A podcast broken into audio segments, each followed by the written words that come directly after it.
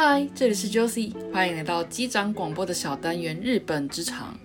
你也在日本工作吗？还是你对日本的职场文化也感到非常的好奇呢？在机长广播之日本职场这个小单元里，Josie 我将在每一个小单元用一个日文单字或是片语，告诉你我在日本职场文化的所见所闻。准备好了吗？那我们上班喽！哦，还有ございます。欢迎来到用一个日文单字带你了解日本职场的单元。疫情升温，有很多公司实行在家远端工作的机制。有很多人觉得远端工作造成了沟通上的困难，不过也有部分人觉得不需要正面面对工作场合的人际关系，觉得很轻松。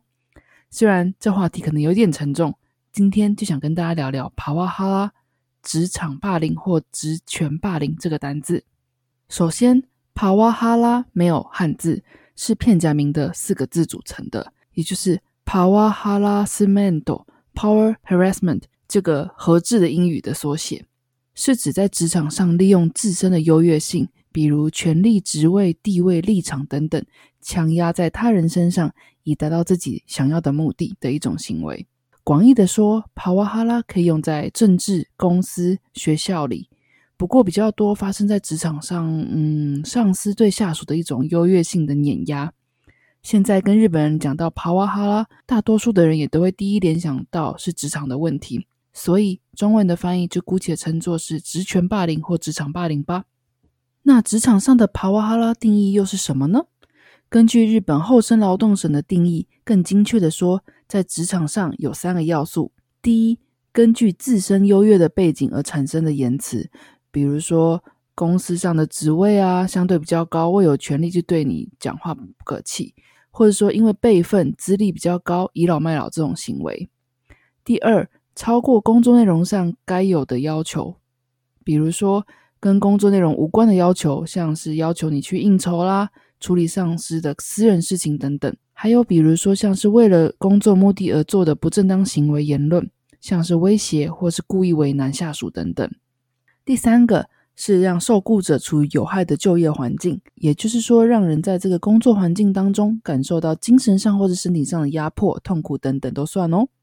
而根据日本的厚生劳动省归类出职场上大致有六种帕瓦哈拉。第一种是身体上的攻击，嗯，这很好懂，也像像是殴打啦、用脚踢，甚至于是用东西丢都不行。第二种是精神上的攻击。嗯，比如说用言语否定你的人格，或是说不合理的长时间斥责对方等等，甚至于在大家的面前大声的斥责或是羞辱都算哦。第三个是孤立，人际关系上面的孤立，这样子的孤立，呃，当然在物理上把一个人隔离在一个地方，这样也算，但是比较多的像是说像集体漠视、集体冷处理等等，都算是这样子的第三点的人际关系孤立哦。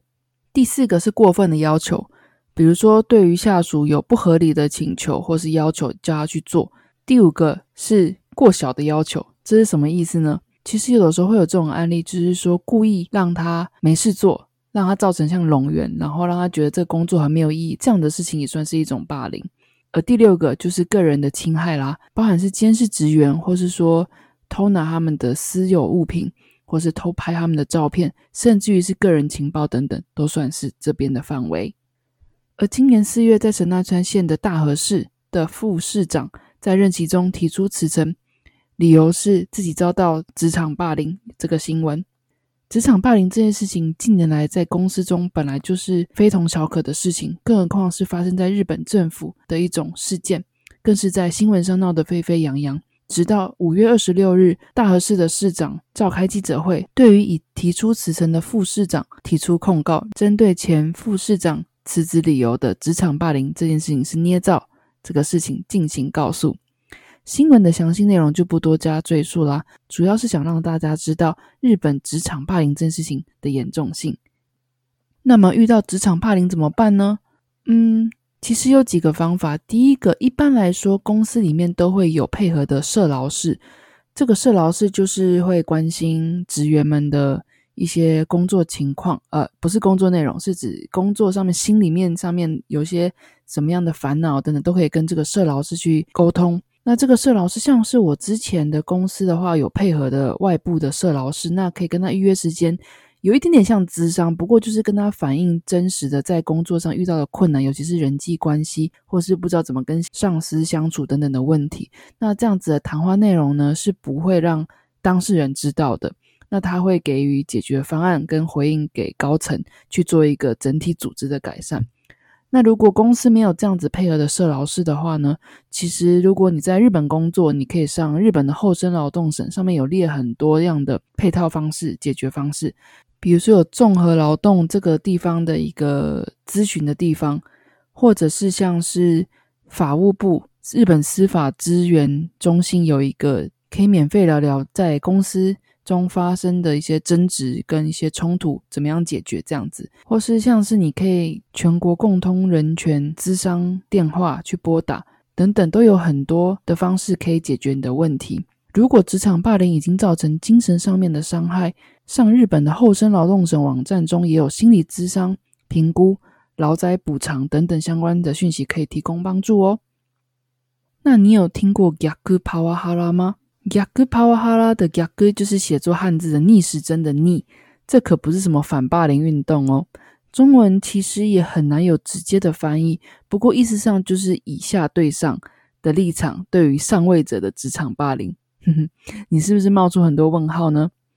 其实职场霸凌也不全都是上位者对下位者的行为，以下犯上这样的事情也确实存在日本职场的定义嘛？其实就跟帕瓦哈拉一样，不过角色调过来了。部下对上司的暴言、暴力等等，或是无视业务上的命令，都可以作为这样子的一个定义。比如说，部下无中生有，在社交平台上明示暗示上司对自己的职场霸凌啊、重伤诽谤，这些就是一个案例。或是因为有不服上司，所以在工作上故意对上司的指示无视、摆烂等等的冷暴力行为。当然，也有煽动其他社员一起孤立上司、漠视上司等等的事情。啊，相信我，我还真的亲眼看过。不过，不管是上对下还是下对上，职场霸凌这四个字听起来就是很让人不舒服。在日本待那么久，不管是身历其境还是耳闻，职场霸凌的事情还真的是层出不穷。我相信这也不单单只是日本职场才会有的事情，毕竟有人地方就有烦恼嘛。所有的烦恼都来自于人际关系的烦恼，职场上的生存术又何尝不是一门学问呢？希望你在你所处的职场中能找到自己自在的一面。如果你在你现在的职场中有烦恼的话，希望你有勇气可以去行动或是改变。有什么意见呢？欢迎到我的 Instagram 或 Facebook 留言告诉我哦。休息一下，等等进入机长悄悄说。今天的机长悄悄说，聊聊最近发生的事吧。嗯，就是在日本有青春点点点的日本分会啦。这是什么事情呢？也就是简单来说，以前有一个广播节目叫《青春点点点》，那是由马克跟玛丽所主持的。那节目停播后呢，在 YouTube 上面也可以找到过去的音档。之外，主持人马克玛丽也开了一个叫做“上班可以听”的频道，继续收听众的实体信件，然后念出来。这就有点像是一个数位的时光胶囊一样。听众的一段感受啊，一段故事就这样存在 YouTube 上面啦。我以前就一直有在听马克信箱，去年开始在家工作，也听得更加的猛，更加的勤。那有的时候听到感动的故事都会鼻酸，比较多是搞笑的点友的故事啦。偶尔会有一些比较辛辣的故事，也蛮让人振奋精神的。很感谢在疫情中，马克信箱可以陪伴海外的游子一起度过这样子漫长的一个时间。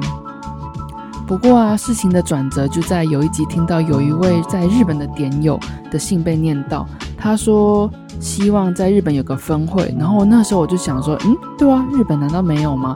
没想到我手动一查，Facebook 上面还真的给我找到了。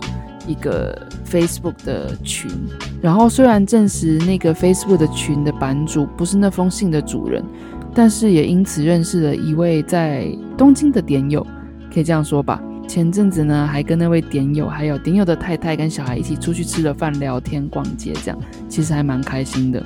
青春点点点的日本分会还很小，不过很开心有人开始这个社团。